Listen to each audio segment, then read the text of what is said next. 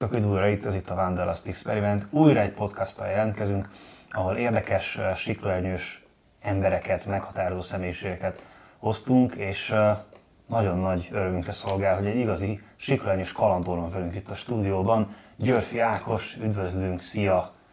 Szia Ákos! Sziasztok! Először is köszönjük, hogy eljöttél, és szakítasz ránk időt, úgyhogy... Örülünk neki, hogy tényleg így veled tudjuk folytatni ezt a formátumot, amit elkezdtünk, és most már tényleg egy pár ember eljött hozzánk. Úgyhogy első körben szerintem egy picit mesél magadról, hogy te hogyan definiálnád magad? Hogy mutatnád be magad, hogyha egy ilyen ismeretlen ember elé oda kéne állni, bár gondolom azért legtöbb ember számára nem ismeretlen Ákos, de hogy te mit mondanál magadról? Ez kemény kérdés. Ja. Szóval így tanultam fizikusnak, aztán utána így azt láttam, hogy így itthon így kevés szabadidővel, kis pénzért annyira nem jó dolgozni, akkor elkezdtem alpinozni. Lassan indul be az ilyesmi, így nagyon sokat kell belefektetni, hogy tapasztalatra legyen az embernek. Aztán így elkezd boldogulni az ember, hogy így legyen ideje repülni is. És mindig az van, hogy az idő a kevesebb, és nagyon sokan az úgy vannak, hogy így mennének ide, mennének oda, csak idejük nincs. És tényleg így azt hiszik, hogy így sokan, hogy drága dolog az ilyesmi, meg az utazás, meg az ernyő. Volt olyan túra, hogy kimentünk Mont Blancra, egy hétig ott voltunk, aludtunk az autó mellett, aludtunk kis hegyi házba, így, ahol így fűtés, semmi nem volt. Így megjártuk oda-vissza 23 000 forintból per fő. Szóval így, hogyha így szeretnek az emberek így utazni, kirándulni, én mindenkit arra buzdítok, hogy arra próbáljon berendezkedni az életével, munkájával, hogy ideje legyen. Ugye a legkisebb árnyőd egy ilyen 14 négyzetméteres miniving. Mondjuk kint beszélgettünk, és mondtad, hogy azóta van egy kisebb. Azóta van egy 9 és feles. Amiben ugye nagyon erős szerben repülsz, és... Ez alapján jutott eszünkbe, hogy te hogyan kezeled a kockázatot. Tehát most mondtad, hogy a kockázatvállalás és kockázatkezelés, most mondtad, hogy még egy kisebb ernyőre ráültél, aláültél, és hogy ez így ítéled meg ezeket a dolgokat. Van egy 9 feles mirázsom. Volt, hogy ezzel repültem tengerparton Horvátországban, tehát így tényleg bitangszél volt. És akkor tényleg szélben repül az ember, de jellemzően így sokszor úgy használod, hogy nincs szél, csak a hegyről akarsz gyorsan jönni le, vagy síréccel mész, és síréccel startolsz, azzal szensz le, így nyüggetsz egy kicsit. Egy másik dimenzió. A kockázat, de hadd vonjam össze egy másik kérdéssel, mert kérdeztetek olyat is, hogy mi van ezzel, hogy sisak nélkül. És így, és erre szerintem nagyon jó egybe válaszolni, hogy a szabályozás szerint fejvédő használata kötelező. Most is felvettem, hogy fejvédő. Tehát így,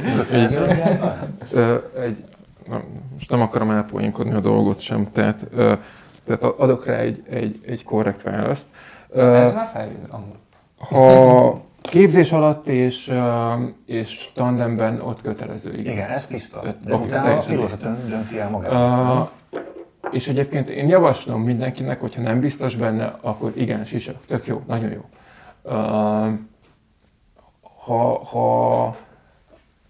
Most egy kicsit elcsapongtunk, szóval alapvetően azért kezdtél erről beszélni, igen, mert hogy előfordul, hogy repül sisak nélkül. Aki esetleg nem látta videóidat, akkor azt nem tudja. Szóval, hogy igen, előfordul, hogy repülsz sisak nélkül, de te emellé egy nagyon komoly mérlegelést, tapasztalatot, kockázatelemzést raksz. Jó. És hogy erről beszélj egy kicsit, hogy miből áll neked ez a kockázat. Kockázatelemzés, kockázatkezelés, hogy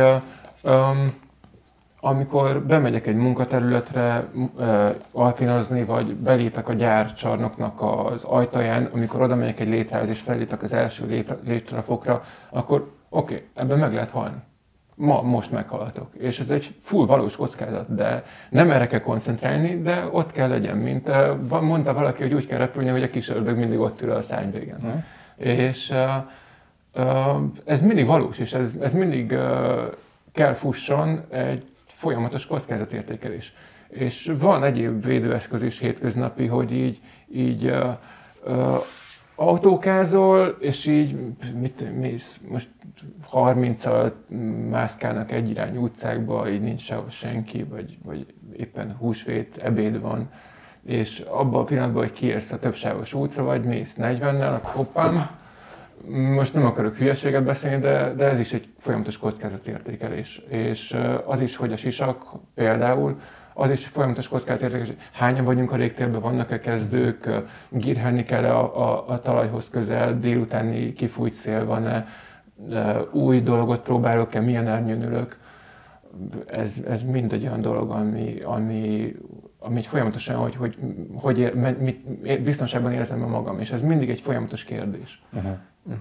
Meg egy előre tervezés is. De amúgy, tehát alapvetően erre vannak a szabályok, hogy akinek nincs meg a kellő tapasztalata, a rutinja, annak is legyen egy ilyen kis szabályrendszer, ami alapján el tud indulni. De amikor mondjuk már egy embernek olyan szintű rutinja van, mint neked, akkor tudsz esetleg ilyen dolgokat mérlegelni.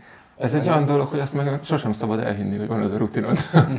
És van egy vers, nem találom, évek óta nem találom, van egy vers, hogy a szabály az legyen olyan, mint nem egy börtön nekem, hanem legyen egy szoba, ami oltalmat nyújt, és be tudok menni, ki tudok jönni, ahogy szeretném. És ez egy nagyon jó kis vers, de egyszer olvastam, és azóta se találom. Azt látom, hogy nagyon fontos neked az, hogy oktatóként hogyan kell viselkedni. Meg azt láttam, mikor kerestem rá, hogy milyen tevékenységeid vannak, hogy a Parallel Friends-ben több olyan hozzászólásod is volt, ami ilyen nagyon nagy módszerességet feltételez. Például írtál elő az 5 meteójelről, amit mondasz a tanítványaidnak, hogy a tavasz, a délkörüli órák, a hidegfront utáni napok, délati vertikális kumusz és a nyílt égbolt, ebből, ha jól értem, akkor először egyet engedhetnek maguknak. Hogy az lenne a kérdésem ehhez kapcsolódóan, hogy miben oktatsz máshogy, mint mások, mert azt látom, hogy ez neked eléggé fontos, illetve szerinted van olyan dolog, amit máshogy kellene Magyarországon tematikába bevezetnünk, és máshogy kell oktatnunk az embereket, mert azért azt látjuk, vagy hát mi úgy látjuk, hogy vannak hiányosságok, akármilyen napon kimegyünk, ahol kicsit erősebb a szél, mindig van pár ember, aki bokorban, fán van, startolni nem tudnak annyira, mint kellene, illetve szóba került itt még korábban a mellőspirály is, hogy volt róla a beszélt, hogy kivegyük el, vagy ne vegyük ki a tematikából. Hát ezekről mit gondolsz? Tök jó, meg így nagyon látom azt, hogy így alaposan készültetek, meg így körbenéztetek, ezt tényleg.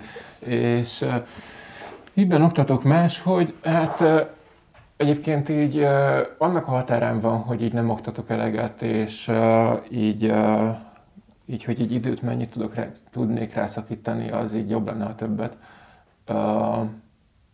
És úgy érzem, hogy így sokszor van, hogy mondom nekik, hogy így legyetek azért 3-4-en, és azért a végén csak nem sikerül, hogyha így vannak 2-en, akkor, vagy nehogy Isten 3-an, akkor az már hú, de így kimegyek egy emberrel is, és szerintem más. Ez teljesen más réteg és más emberek. Sok módszer jó, de így nyilván, hogyha így mindenki ezt csinálná, akkor nem lennénk annyira ernyősek. Tehát így szükség van mindenféle oktatóra és mindenféle oktatásra. Persze tök jó, amikor így egy emberre annyi időt tudsz fordítani, és így látod, hogy így úgy szoktam, hogy így nem szoktam azt, hogy így most ennyi a tanfolyam, és így tedd le, hanem hogy így naponta rendezzük, hogyha valamikor nem tetszik, akkor mész máshoz, és így hogy esetleg nem érek rá én. És tök jó, amikor így tényleg egy az egyben tanítani valakit, így egy embert, az így nagyon lehet haladni, és így nagyon finom, főleg, hogyha egy kicsit fogékony rá, nagyon hamar elsajátít ilyen finom dolgokat. És akkor így, amikor így visszajön az, hogy így ott volt a másikokkal a tanfolyamon, és akkor átfordult az ernyője, azt így a fékekkel visszafordított, és ilyet is tudsz, és akkor persze. És akkor így jók azok ilyen jól eső visszajelzés, hogy tényleg lehet haladni egy az egyben emberrel, hogyha így tudsz figyelni, de ja. És mit tanítasz nekik mást, amit mások nem tanítanak? Ernyőkezelést akkor nagyon, ha jól értem? Hát azt mondják, hogy amit kupolázva tudsz megcsinálni, az minden ugyanúgy működik a levegőben is. Tehát, hogy amikor fordítva játszol az elnyővel a fékekkel, az amikor fordítva repülsz backfly-ba, hogyha BT-n vagy. Tehát így így van egy-két ilyen kis pont, amik szerintem nagyon érdekesek, hogy például, de csak most nem tudok ebben egybe válaszolni, de például vegyük azt, hogy próbálja húzni az ernyőt, ami be van billenve, nem ment alá. Ez egy nagyon ilyen második napos oktatás, kupolázás. De elfordult az ernyő, nem mozgott alá, és akkor próbálj visszahúzni a fékkel. És hogy figyelj arra a pontra, amíg húzod, és amíg ér a fék, még érvényes, és amikor becsoffad és elkikönnyül. Hogy így, amikor ott van a földön, és akkor is, amikor erős szél és lenn akarja tartani, akkor is, hogy túl sok féket húzzal, akkor elkezd flatterezni és belekap. Egy picit kevesebb kell, vagy sok fék, meg egy kicsi áll. És az ilyen finomságokról, hogy figyelj még arra is egy kicsit, hogy akkor mi történik. Mondom, a fékerőnél lesz például. Vannak ilyen kis dolgok, amikre több időd marad, és szerintem ezekből sok minden összeáll. Tehát, hogy most azt vettem észre, voltam így BT-zni a Rödeníszben, kézigabinál, nagyon jó volt, és azt arra figyeltem, tehát így nagyon jó volt így oktatóként BT-zni, nagyon jó volt látni, hogy így mindenki ugyanarról a manőverről másként számol be. Uh-huh. És hogy van a valóság, és mindenki látja egy arcát. És ezért oktatóként tök fontos, az jött le nekem, hogy oktatóként tök fontos az, hogy nem az, hogy így figyelj, ez a tuti, ez van, amaz van, de ezt is, hogyha sok ember van, akkor máshogy nem tudod. És kell a sok ember is, hogy legyen ernyős társadalom. De hogyha egy az egyben oktatsz, akkor nagyon fontos kérdés, hogy és mit láttál, amikor az volt? Vagy amikor úgy fordult az ernyő, akkor hogy érezted? Uh-huh. És hogy ő mit érzett? És hogy azt mondani neki, hogy figyeld meg, hogy érzed azt a féket, hogy meddig húzod, addig mi a fékerő. És ezeket kevés emberrel lehet. Uh-huh. Tehát, hogy akkor jól értem, akkor neked az úgymond az egyik nagyon fontos dolog, hogy sok idő jusson egy emberre. Tehát mondjuk alapján az jutott eszembe, hogy ha holnap beállítana hozzád egy óvodás kis csoport, mint egy 15-20 ember, hogy nálad akarunk tanulni, akkor ugyanúgy megpróbálnád megoldani, hogy ilyen 2-3 fős csoportok legyenek, vagy elküldenéd a felét, vagy rámennél arra, hogy akkor csoportszinten foglalkozol velük. Fú, ez egy nehéz kérdés. Bocsánat, ez most csak eszembe jutott, mert itt egy csomó érvet elmondta, hogy miért jó úgymond a kis csoportos oktatás, mert hogy jut figyelem, meg tudod vele beszélni, hogy a valóságnak milyen szegletét tapasztaltam meg az ő szemüvegén keresztül. Tehát ez az egész oktatásnak ez a lényege. Tehát így, volt egy fizikakorra repetáltam, és ott is az van, hogy így valahol ő elvész a labirintusban, és akkor kicsit kézenfog voltak, mert kell menni az ő labirintusába vele, hogy nézzük csak meg. Uh-huh. Hogy mit csinálnak egy ilyen helyzetben, van ez, hogy így tényleg beállít 50 ember, és akkor így gazdaságilag egy jó lehetőség, persze, így leoktatod a csoportot. Akkor van az, hogy így szétszedett kis csoportokra, és akkor így tényleg így úgy csinálod, ahogy szereted.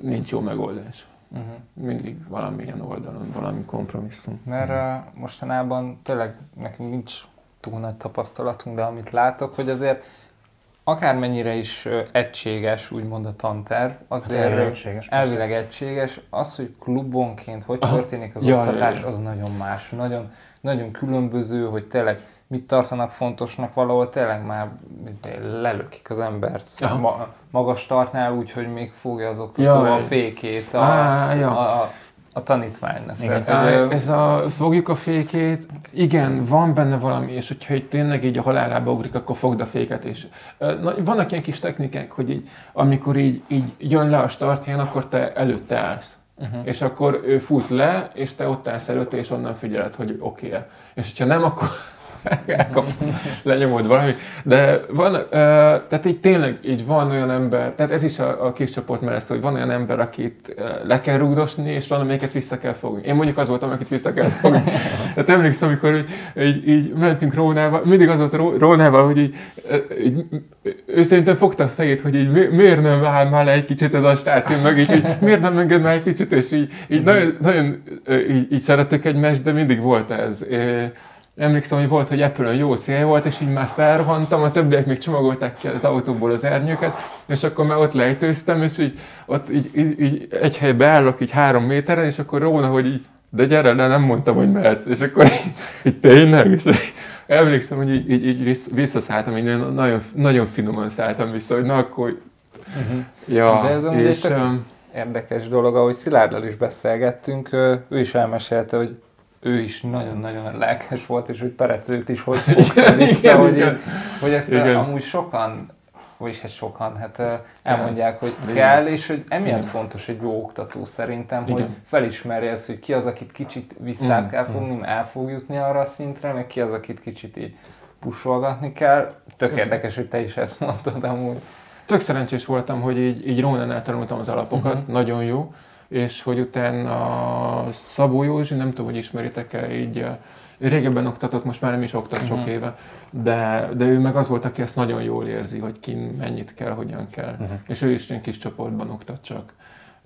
Ő volt B-vizsgára, aki felkészített, és most voltam kézigabival, nagyon jó volt, úgyhogy így jó emberektől jó tanulni. Hogy szabályzásban mit lehet csinálni, volt a kérdésed. Igen. Én azt látom, hogy tényleg nem mondom azt, hogy így tehát tök jó a szabály. És így én nem akarok kilógni a szabályból, de van, amikor szűk.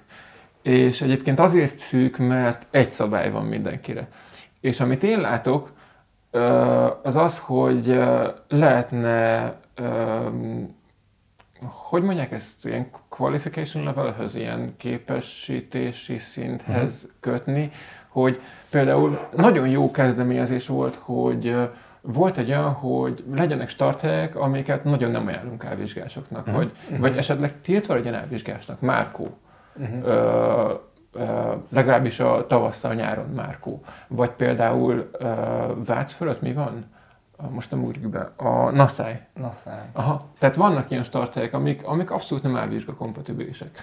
Viszont ugye van A-vizsga, B-vizsga, C oktatói, és így legyen az a szint, ahol így kijárjuk azt, hogy tessék, Visegrádot lekorlátozták, oda becsapódott valaki, és akkor így oké, figyeljetek, leülni velük, hogy van A, B, C vizsgánk, és akkor így nézd meg, ezek az emberek, meg van ilyen, hogy mennyi repült óra, jó, oké, engedjétek meg a legprofibbaknak, vagy így valami. És így tökre van ez, hogy jó, hogy A vizsgám van, így repülök már 10 éve, de így nem akarom megcsinálni B-t, és akkor így miért nem? Aha. Tehát így, hajrá, miért fáj?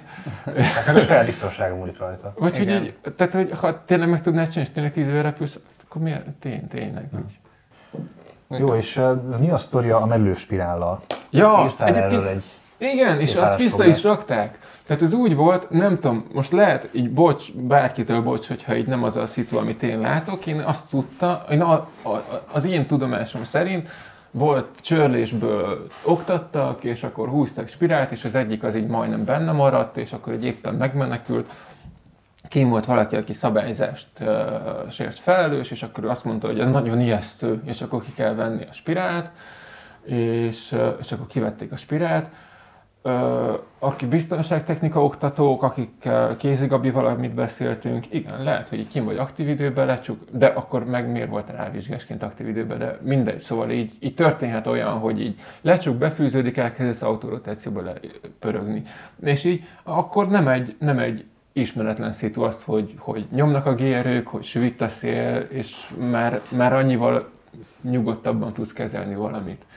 És tök jó, hogy tapasztaltál ilyet. A másik dolog, hogy spiráloktatás nagyon egyszerű.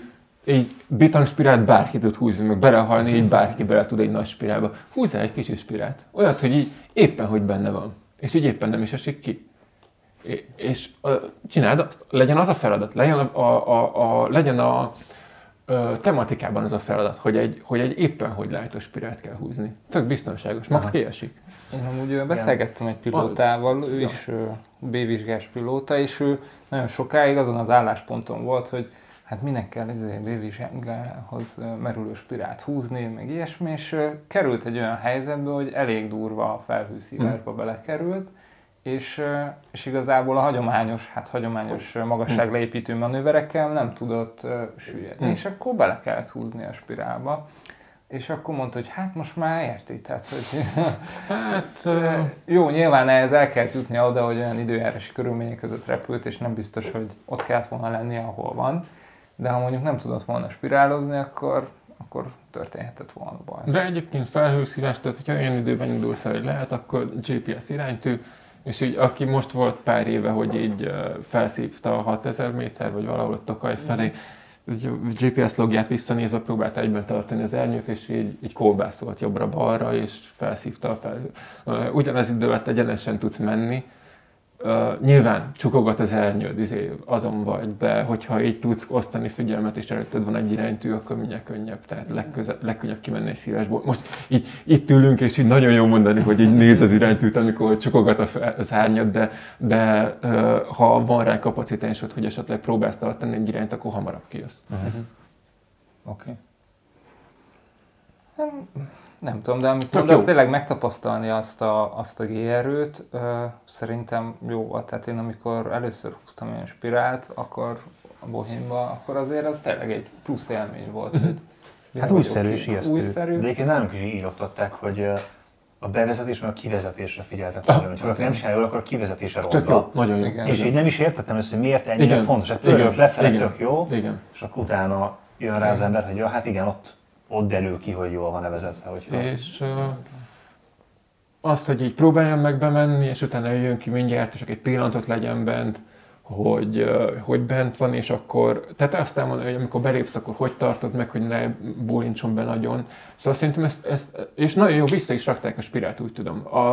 Remélem, hogy jól tudom, hogy így vissza is... Hogy így nem is vették ki, vagy vissza is került, és ez tök jó. És... Jól van. Hát sokat beszéltünk ottásról, de beszéljünk a kalandjaidról is szerintem. Na, várj, mit írtam föl? Igen, most jöttél vissza nemrég a Mont Blancról, amit kevesebb, mint 5 óra alatt megmásztál. Felszaladtál így Európa tetején.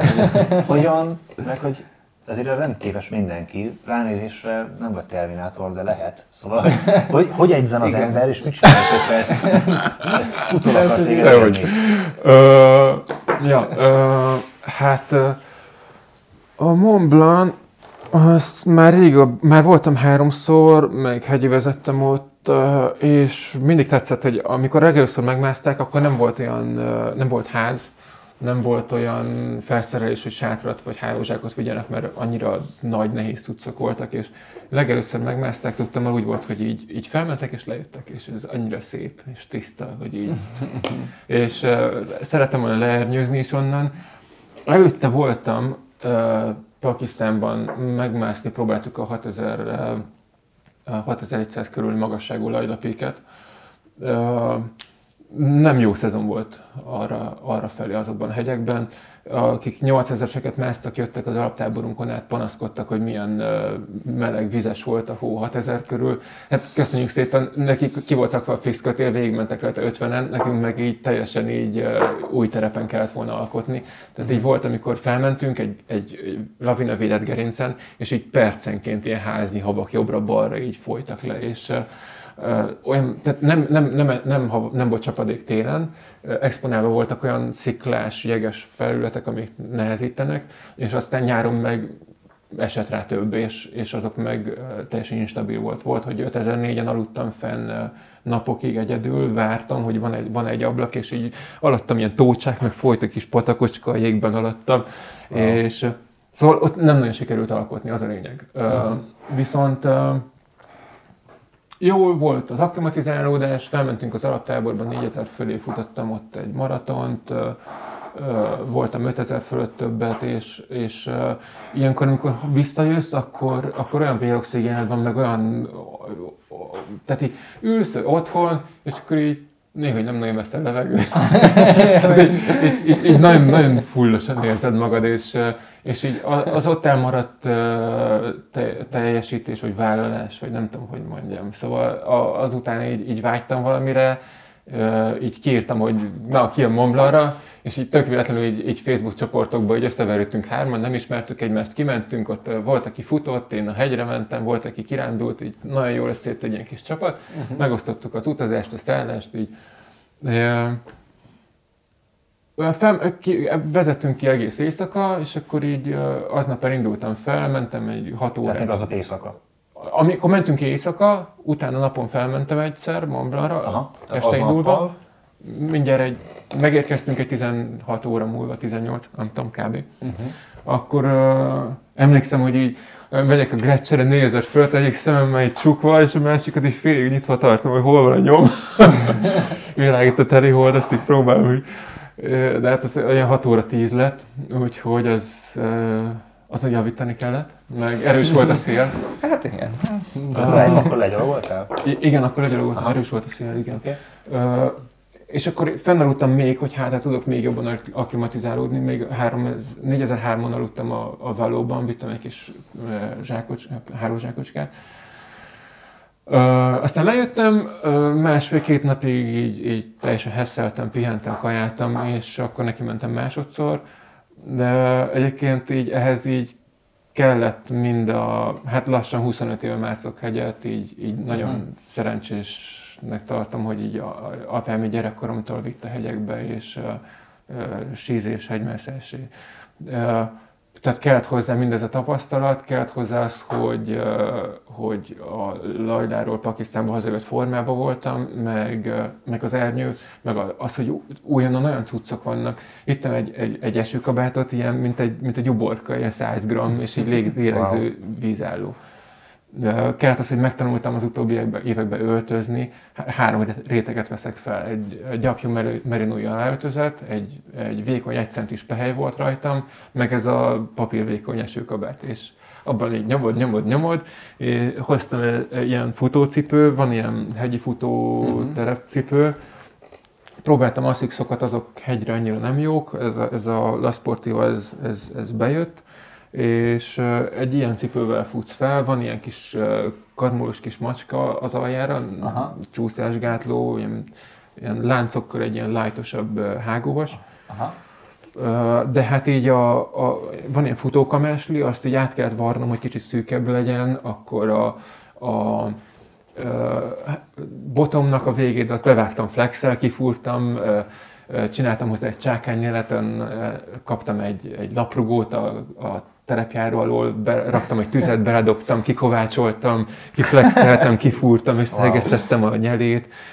Az, hogy foglalható legyen a bot fejébe, fel kell találni a könnyű csavarhúzót, ilyen csavarhúzó biteket, beleraktam a petpalac kupak, ami jól meg van redőzve, hogy tudja tekerni, belállítottam a közepébe egy kis műgyanta, és akkor így tudod csavarozni.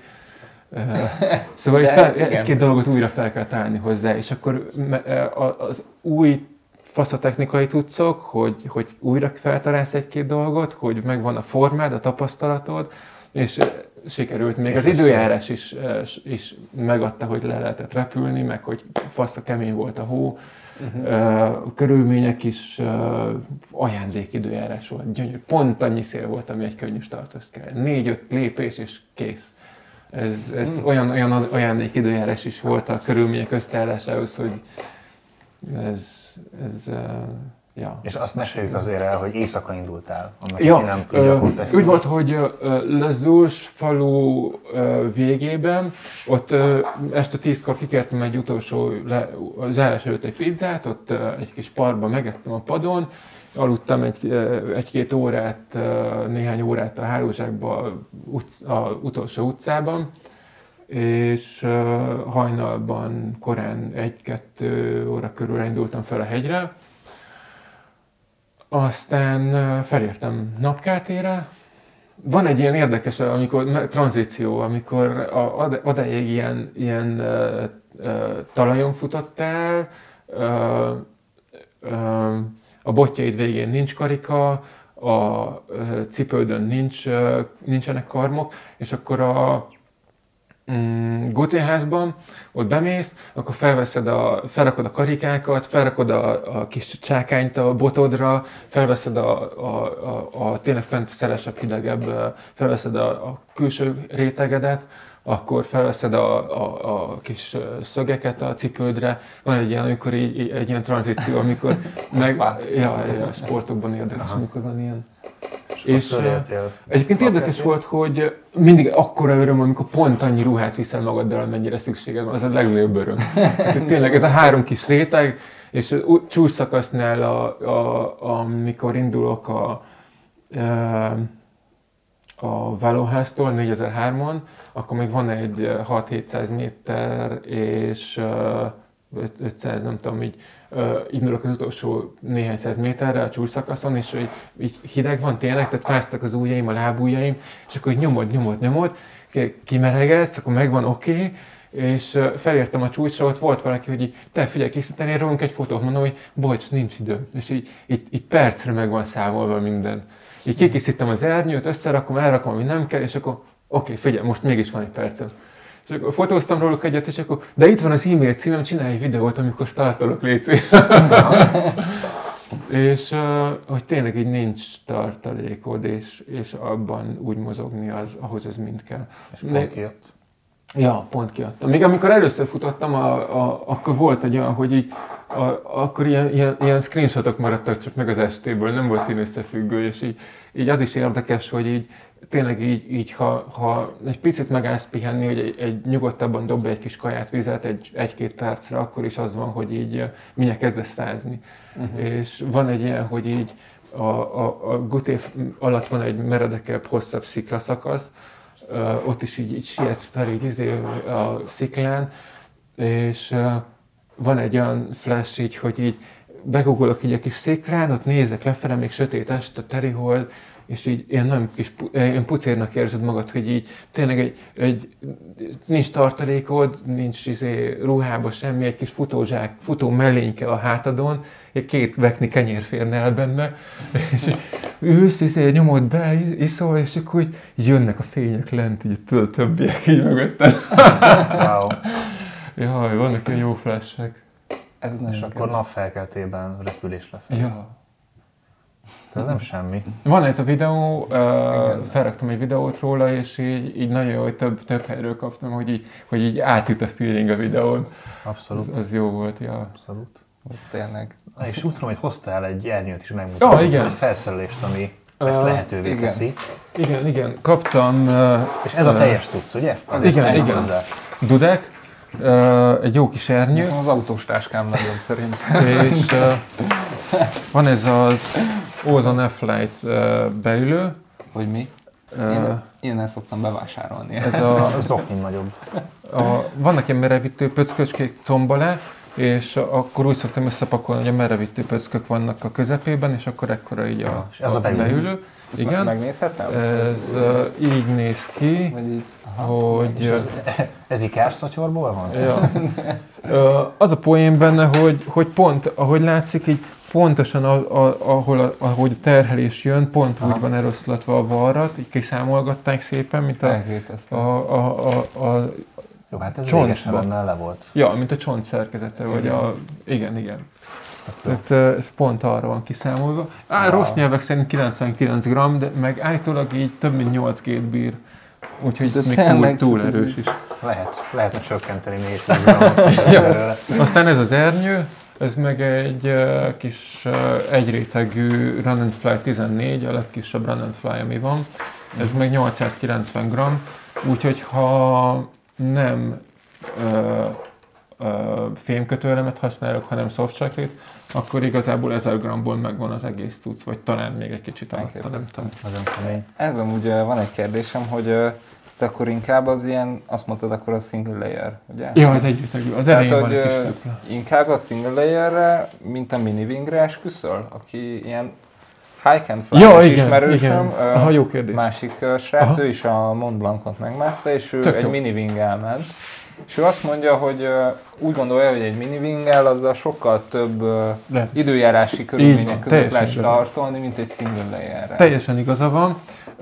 Az a helyzet, hogy egyrétegű, tehát a kicsivel, avval erősebb szélben is még startolni tudsz, ezzel már nem.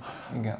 Az van, hogy a VR márka, egy ilyen viszonylag új márka, ők az egyedüliek, akik gyártanak olyan könnyű minivingeket, egyrétegű minivinget. Tehát ők gyártanak 12 négyzetméteres egyrétegűt, és az összes másik miniving, az összes többi nagyobb és nehezebb. Tehát ami van a 9 négyzetméteres mirázsom, az is ilyen 2 kg majdnem. És minivingekből nincs light. És egy minivinggel súlyt nem nyersz. az a helyzet. Tehát nincs ennyire könnyű mérving. Hogyha így tényleg arra mész, hogy így minden perc és futsz fel, akkor vagy ez az egyrétegű speed, a 12 négyzetméteres, nem tudom, hogy van ebből a 10-es, de 12-esük van egyrétegű. Ez is ilyen, hogy ez egy éve van. Uh-huh. De hát ez is 3 éve van, vagy nem tudom, 4, uh-huh. nem tudom. Szóval igaza van. Uh-huh. Ja. Mert így ez jutott eszembe, hogy tényleg amikor így ki van számolva az embernek a tartalékai, nincs plusz, akkor, ja. akkor mondjuk felér, és lehet, hogy tényleg erősebb a szél, akkor nem biztos, hogy van mondjuk annyi benned még, hogy lemásszál a helyet, hogy... Igen, van a film, a Gattak, abban mondja, hogy de hát hogy tudtad csinálni, hogy sikerült, és akkor nem tartalékoltam a visszaugrani. Hát ez is egy hozzáállás. Hát nem. Amit a speedwingnek előnyét látom, hogyha tényleg nincs teljesen kiszámolva az időd, és nem az időrekordra mész, és síréccel mész, akkor egyértelműen az. Uh-huh. Hogyha nagyon időre mész, és nem síréccel, akkor meg ez. A kettő uh-huh. közt meg egyéni válogatja meg helyzetet. Uh-huh. De amúgy egy ilyen single layer, ennek ilyen a siklószáma, ezt nem is tudom. Ennek nem olyan rossz. Van egy videó, ahol a parafrencen forgott az a videó, amikor a Pilisről repülök le vele, akkor ott tök jól értem ki, tehát majdnem úgy értem ki vele a Pilisről, mint egy normál ernyővel, mint egy normál hásernyővel, nem tudom. Tehát ott viszonylag nem volt szél, és a temető fölött még 250-en voltam. Uh-huh. Tehát így tök jó. Erről az alacsonyan kiérésről eszembe jut, ezt is leírtuk neked, hogyha visszatérünk a kalandjaidhoz, hogy elrepültél Óbuda starterről a Margit-szigetre, ugye ott a légtér az 200 láb. 2000 láb. 2000 láb, bocsánat, félremondtam. Szóval, hogy, tehát, hogy ott azért eléggé be vagy limitálva felülről. És centizős volt. Ja, szóval, és hogy erről mesélj már nekünk egy kicsit, hogy mennyire volt ez mennyire volt megtervezve. Csináltam ilyen vitatható dolgokat, és így, de hát így az veselem az első követ, aki nem, mert akik általában szokták, így róluk is kiderül, hogy így fiatal korukban így azért volt ez meg az, úgyhogy viszont a Margit-szigetes berepülésre azt kell mondanom, hogy azóta voltam még egyszer, ez az egyik, és amikor leszálltam, azt pont videózták, és el tudtam kérni a videót, és az nagyon örülök neki. Szóval azt tudom rámondani, hogy utóbbi 2 alkalommal berepültem a Margit-szigetre, akkor így tessék, meg tudom csinálni szabályosan, és így ahogy repülök arrafelé, a videóban is, amit vágtam, látszik, hogy amikor visszafele tekerek, akkor látszik, hogy mi a magasságom, hogy a Óbudához mennyire vagyok, vagy amikor elindulok Óbudától, ugye van a torony Óbudán, a BM torony, és hogyha a horizontig belefér még egyszer, akkor meg nem vagy légtérben. Uh-huh. Tehát nagyon nem szoktam műszerre repülni, de megvannak ezek a fontos támpontok ilyenkor. Tehát, hogy Óbudáról induláskor is látod a toronnyal, hogy még oké vagy. Ez háromszögeléssel kijön, kiszámoltam. Tök egyszerű, mert ha belegondolsz, akármilyen közel vagy távol vagy a toronytól, mindig ott vagy a légtéren, amikor még egyszer befér a horizontig fölötte. És ez, elhiszem. Ez akármilyen távolról vagy közelről szerkesztett ki, ez a szabály áll. Aha. És ugye amikor meg közelítem a szigetet, ott, hát ez is olyan, hogy így kell tudni az up-to-date légtérszerkezetet, akkor is így ahogy tekerek, visszanézek Óbudára, és akkor ott meg van egy starthely magassága, mennyi picivel starthely magasság alatt lépsz be a következő légtérbe. Szóval ez tökre be... Sőt, egyszer leszálltam még az is legál, azt hiszem, ha nem, akkor majd nézzétek meg a videót, azt vágottak ki. Sőt, egyszer nem csak a Margit-szigeten, hanem van a Margit hídnak a Budai híd főnél az a kis park. Igen. És egyszer ott is leszálltam, és azt is be lehet adni full legálba. Most, amikor legutóbb voltam a Margit-szigeten, akkor van az a rét, van, ahol mi így szépen ki van rakva a rét, hogy így van ilyen struktúrája, és egyáltalán délebbre van egy ilyen lazább furcsa alakú rét. És hát amikor napoznak ott a lányok, akkor kell arra járni. és akkor pont jó volt, mert így végig adta a termék, ott egy kis laza termék folyamatosan folyt ki onnan, és nem tudom, egy negyed órát ott 200-an ott körözgettem, amíg kinéztem, hogy az, hol melyik lányok napozgatnak ott, ezt akkor ott szállok le.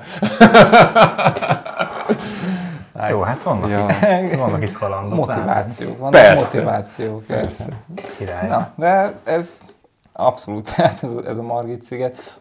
Arról is a videót láttam, mert arról is csináltál videót, tök jó volt. Ja, egyébként vicces volt, mert így azért futottam vissza a videó végén, mert hogy így a starthelyen beszéltük, hogy így, persze, te felfutsz 10 perc alatt, de nekünk 40 perc, és akkor így, jó, hát akkor kicsit távolabbról, Margit-sziget 40 perc. Ez is meg volt. Óriási. És egyébként az Alpina, a Alpina kettőt, a kettőt azt nagyon szerettem, van ez a X-Alps beülő, az 1 kilós pondró, meg egy 1 kilós mentő, ilyen 6 kiló plusz táskából így kompromisszum nélkül meg vagy. És az Alpinával azért, amit nem tudsz beadni, azt kár is. Ez is egy jó mondás. Azzal nem tudsz beadni, azt kár is. Az már verseny. Tehát az már versenyszitú. Amíg így magadban vagy, a saját kedvedre mész, addig bőven elég. Még amúgy egy témánk maradt. Egy témánk, igen, látom itt előtted van egy madzag és egy karabiner, ugye ez annak kapcsán van, hogy nem is olyan régen, talán egy kicsivel több mint egy éve történt, és sajnálatos baleset Vértes szőrösön, egy pilótánk fáraszt át sértetlenül, majd a kicsit hivatlanul kiérkező honvédségi mentőhelikopter a rotorszerével olyan árulást keltett, hogy letörte a fának az ágait. Ettől a pilóta a földre esett, és később a kórházban meghalt egy hónapnyi kóma után, ami érthetetlen, igazából a siklóernyős társadalom számára elég megrázó volt. Több szempontból érthetetlen. Annyi... Szakmaiatlanság is érthetetlen, meg az, hogy miért kezdték? Tehát, hogy hát szükségtelen. De ami hozadéka talán volt, hogy elkezdődött egy párbeszéd arról, hogy hogyan tudnánk akár magunkat fáról menteni. És ha jól tudom, akkor ennek kapcsán van egy ötleted, vagy egy megoldás, amin dolgoztál. Ja. Hogy ezt mutasd be, kérlek. Sajnos is sok minden van a fejemben, úgyhogy egy részletes módszerrel egy fél éve sokat játszottam. Konzultáltam alpin oktatókkal, ernyős kollégákkal, akik alpinosok, és körbenéztem a piacon, hogy milyen anyagok vannak, milyen megoldások.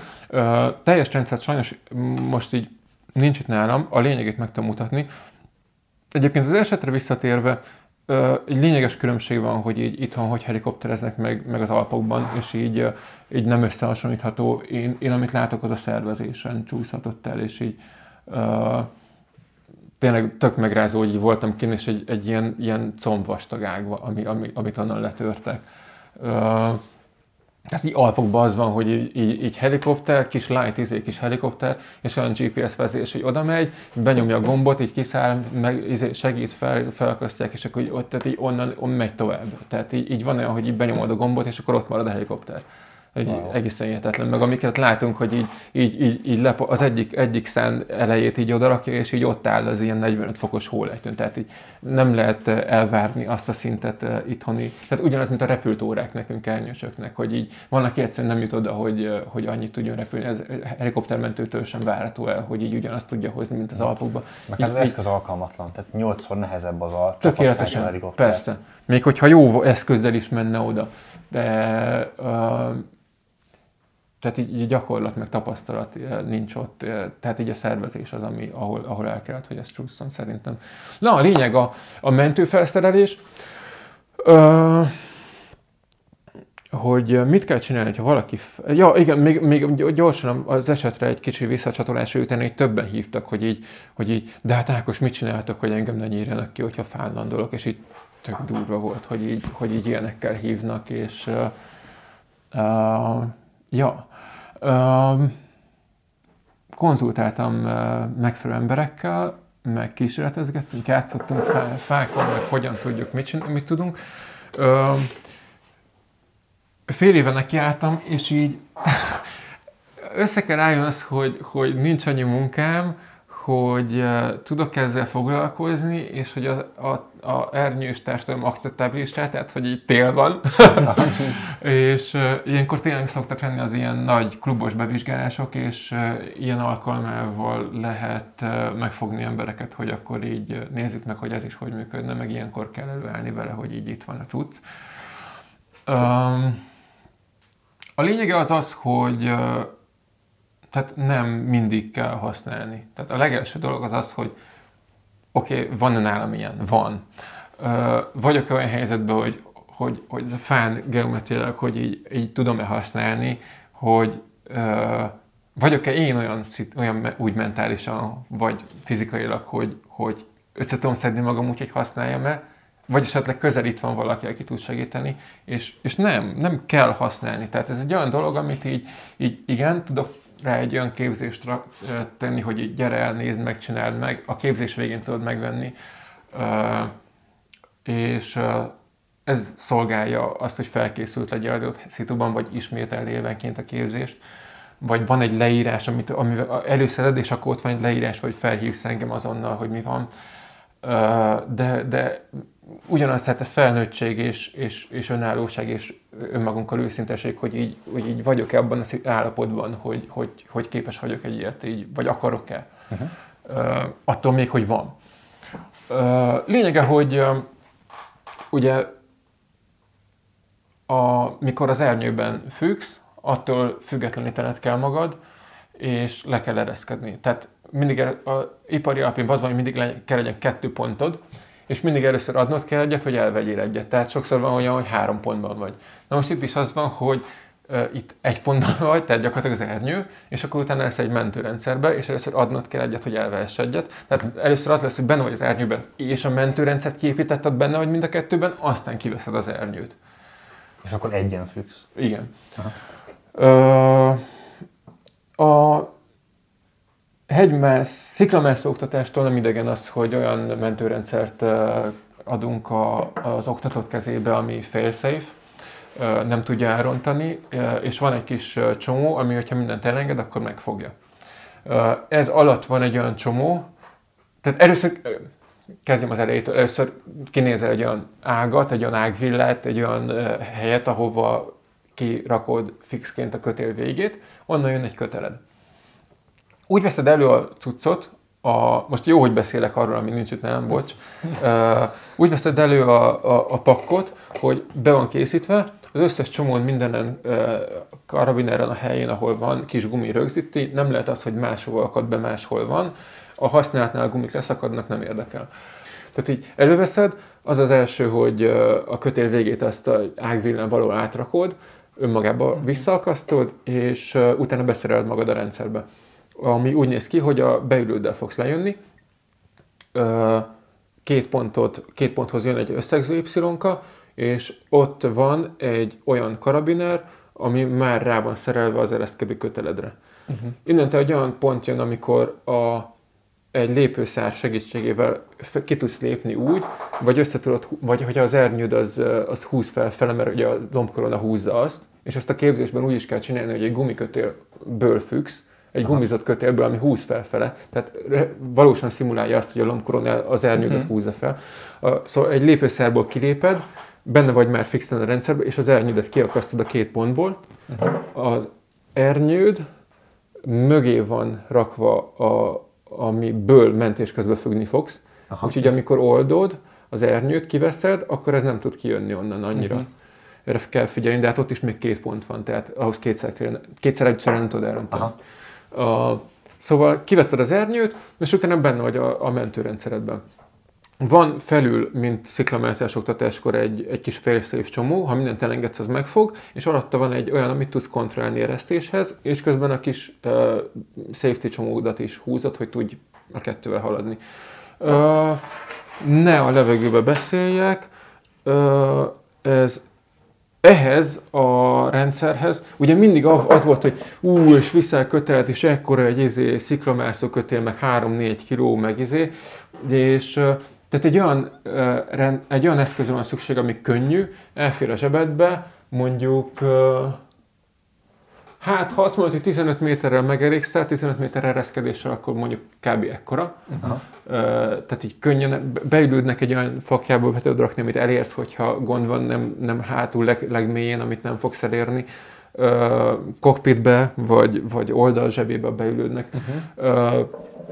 Szerintem azért 15 méter nagyon sok mindenre elég. És nem kell az, hogy így 30 méter legyen és kétszer akkora, és így senki ne vigye, és az esetek 5%-ába fog kelleni. Legyen az esetek 95%-ába, 5%-ban nem lesz elég. Lelóg a vége, piros, erdőbe látod, hogy leér a vége, uh-huh. és onnantól kezdve, ha nem ér le 5%-ába az eseteknek, akkor nem használod. Vagy van rajta egy végcsomó, és azon nem tudsz végereszkedni, és akkor ott lógsz 5 méteren, és akkor jön érted valaki. Uh-huh.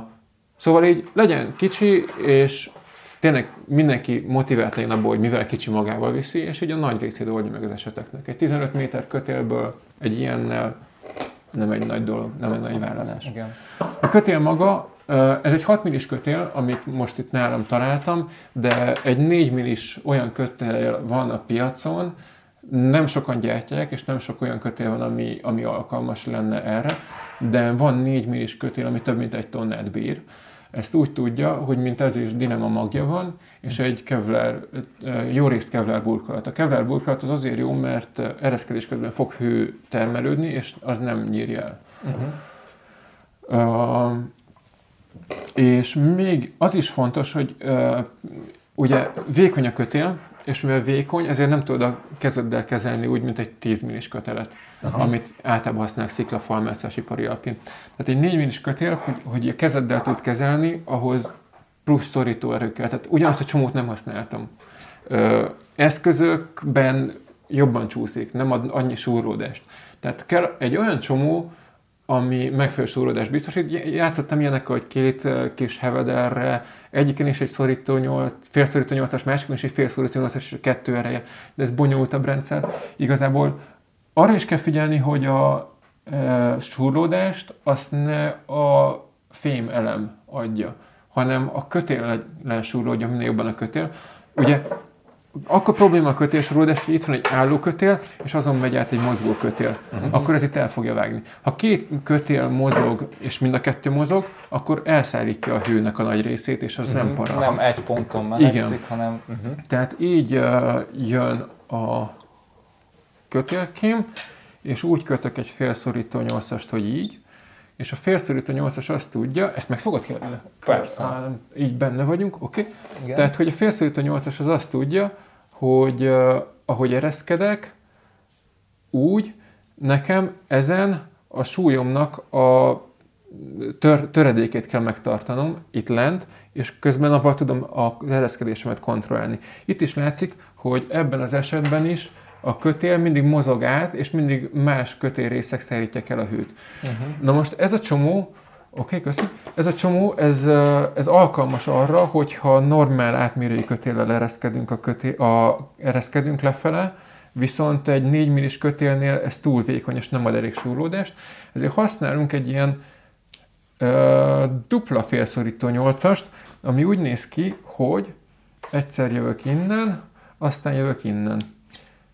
Ez nagyon bonyolultan néz ki, uh-huh. de a lényege az az, így jó lesz, uh-huh. lényege az az, hogy ahogy így megy benne uh-huh. a kötél, így még nagyobb súrlódást ad. Több felületen súrlódik. Igen, és még jobban súrlódik saját magával a kötél, és ez elég súrlódást ad ahhoz, hogy egy 4 millis kötélen egy kézzel tudjam kezelni a súlyomat. Egy sokkal vékonyabb kötélen, ami arra nem lenne való. Hogy dinamamagos, ugye dinamikus köteleket szoktunk használni sportmászáskor, mert úgy van, hogy eshetünk bele. A dinama az egy nagyon-nagyon statikus anyag, ilyen ezrelékeket, ha nyúlik, viszont itt egy statikus ereszkedésről van szó. Az oktatásba ezt is bele kell venni, hogy így rendesen behúzod, mielőtt átterhelnél bele, hogy ne legyen az, hogy beleesel egy métert. Ez egy kompromisszum. Tehát így kell tudnod használni ezt a rendszert, azért, mert akkora, hogy magaddal vidd, hogy mindig. Uh-huh. Nem egy 3-4 kilós kötelet viszel, viszont nem is arra való. És arra kell használni, amire való. Hogyha arra használod, hogyha jól behúzod, mielőtt elkezdesz beleereszkedni, hogyha figyelsz arra, hogy finoman ereszkedsz bőle az elején, és nem egy bungee-ba ugrasz, mert nem arra való, tök jól lehet használni. Uh-huh. Jól van, szerintem egy kérdésünk maradt még, hogy mi a következő projekted? Mindenki ezt kérdezik, amikor beszéltük is, és így mondtam is az előbb, hogy mindig ezt kérdezik, és így mindig azt mondom, hogy hagyjál már, nem tudom. És most tudom. Most... Mekkora szerencsénk van. Ja, tök jó. És így ugye ilyen több sportot űzök, és... hogyha így csak egy sportban akarsz nagyon jó lenni, akkor így neked kellene kb. A világon az egyik legjobbnak, de az ilyen kombók azok tetszenek, amikor így ezt is csinálsz, meg azt is, meg így összeáll, meg össze tudod fésülni őket. Volt egy ilyen Alchemy, vagy mi volt a neve, egy olyan kis ernyős film, hogy elrepültek távernyővel, de sírérccel, vagy arra repültek valami, nem tudom, 40-50 kilométert, leszálltak, elővették a speedwingjüket, lespeedezték, akkor elővették a kite-ot, akkor snowkite-tal felhúzották magukat síréccel, akkor elrakták, akkor elővették a távernyőt, azt visszaszálltak ugyanaz. Vagy valami ilyen volt, nem tudom, de olyan ötletem van, és gondolkodtam, meg beszéltem hegymászó haverokkal az napokban, hogy merre lehetnek ilyen helyek, és van 2-3 ötletem, hogy hol kéne beadni, hogy felfele túralét a szikla aljáig, ott lerakni, akkor sziklát mászni ezzel a kis ernyővel, de egyébként nem tudom még a túralécet figyelmem, mert vannak ilyen full karbon léceim, ilyen minimál kötéssel, hogy így nincs 1 kiló a léc kötéssel együtt.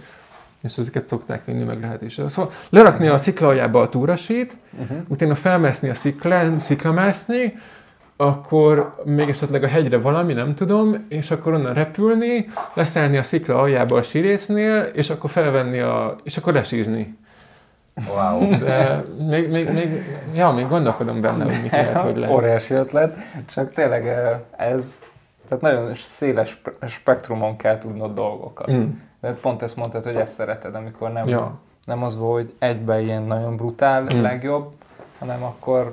mindenféle. Úgyhogy nagyon szépen köszönjük, hogy eljöttél, és hát reméljük, hogy sikerülni fog a terved, és tudjuk nézni, és mi is tudunk fejlődni, nekünk is lesznek ilyen dolgok, amikről tudunk beszélgetni, akár más iklóernyősökkel, illetve reméljük, hogy a nézők is érdekesnek találták ezt az epizódot, hogyha továbbra is szeretnétek hasonlókat látni, akkor iratkozzatok fel. Köszönöm, velünk voltatok, sziasztok! Sziasztok! Köszönöm!